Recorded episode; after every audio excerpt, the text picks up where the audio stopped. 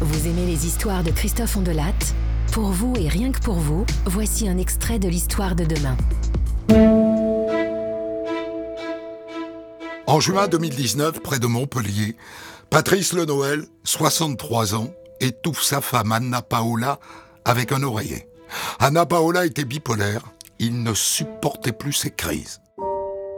Il a serré trop fort jusqu'à ce qu'elle finisse malheureusement par décéder. Et à la seconde où ça s'est arrêté, cet homme a, réalisé ce qu'il venait de faire, a regardé ses mains et s'est dit que c'est ses mains qui avaient aimé, qui avaient soigné, qui avaient euh, protégé cette femme toute sa vie. Cet homme qui avait voué sa vie à faire en sorte qu'elle ne meure pas, mais il venait de ses mains de la tuer.